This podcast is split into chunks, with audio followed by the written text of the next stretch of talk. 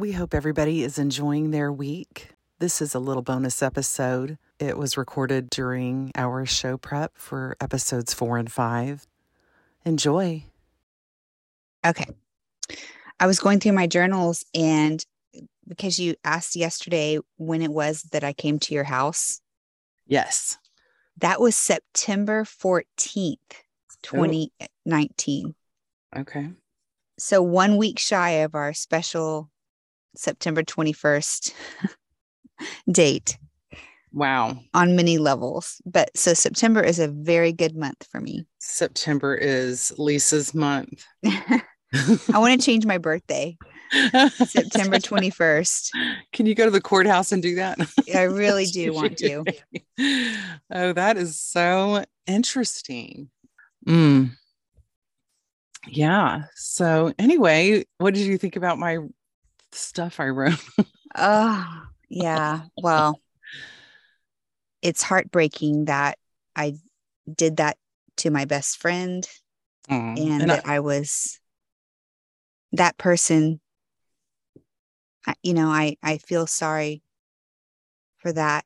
Uh, I knew you'd feel that way. I knew, and I don't want you to feel that way. And and I'll hear you apologize sometimes from things like that. And um, you know, if I say he did this or whatever, and you'll go, I'm sorry. When and you're apologizing, you apologized for him in the past. And you know, I don't want you to feel that way. And I totally interrupted you. So go ahead. No, that I think that was it. Just looking back at, you know, I, I look back at journals and notes that I that I have over the years, and to try to kind of prepare for today's episode. And it's just, I I literally had to just close the journal and walk away for a minute, get a cup of coffee, and come back and keep looking because it's just reading the nightmare that was my life and the crap that I put up with and the way he talked to me. And I would just keep going back for more with Mhm. with homemade meals or more pies or a better wine or all the things to Keep things smooth, right? yeah.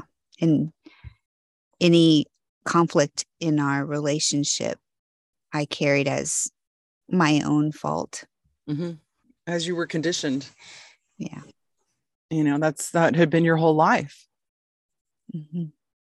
And so I, you know, I think about now that I have freedom and, you know, what's to say I won't meet some handsome person while picking out produce or something. I know I'll be able to spot the red flags. Uh, but boy, it sure is kind of nerve wracking thinking about how easily, how easily we can fall into those old habits and beliefs. So it's a scary world out there. it is scary and you know you say fall into those those old habits and beliefs and how we talk ourselves out of the red flags Absolutely. we Yes. see them waving brightly and we still talk ourselves out of it even though we're armed with all this information we know it to the core and recognize it I know. yeah we do talk ourselves out of it. And yeah our bodies tell us Mm. things all the time. And. I used to tell number two that I would have a stomach ache about something. Or I remember telling him that I would get a stomach ache if he would call me out of the blue, like unexpectedly. We had a certain time where we would have a phone date every week because he traveled for work. And so if he called me outside of that time, I would have a stomach ache. And I told him, I told him that my stomach hurts when I see you calling. My and he would say, That's just love. oh Yeah. That's you're just excited. So yeah, then it became a joke that he would make with me, like, um, what would he say? Oh, I would say I have a pit in my stomach in those instances. And so he would he would text me and say, No pits, I'm gonna call you soon. And so that was actually pretty nice, I thought. yeah You had a heads up Yeah, heads up. But I don't really think that's normal for a wife to have a f- bad feeling to see her husband calling. Right. Mhm. No, just our kids when they're not supposed to be calling us. Right. It, Yeah. Yes, we do get nervous when the kids call. Yeah. Um, but I have that same feeling if I see my dad Mm, texting either either of my parents. I Mm. think that's, you know, kind of for a reason, but probably don't Yeah. want that when your husband calls. no. But back to that, yes, we see the flags. I think sometimes we even wave back at them like, "Oh, hello." That's familiar, right? Yeah. Yeah. And uh, ignore that that feeling that we have hmm in our Mhm. bodies. Yeah, that's something that we could, you know, look at one of these days.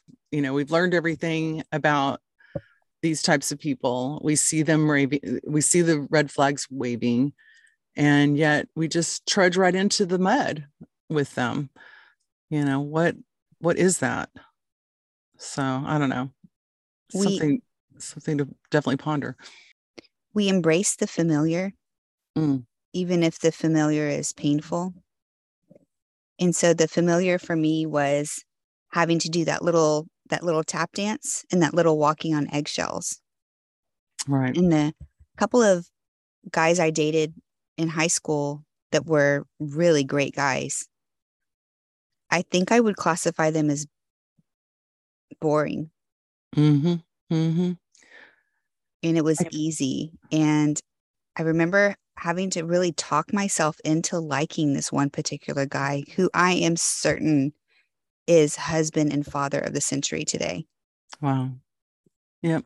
And, you know, just devoted, committed, attentive, complimentary, all of those things. Mm-hmm.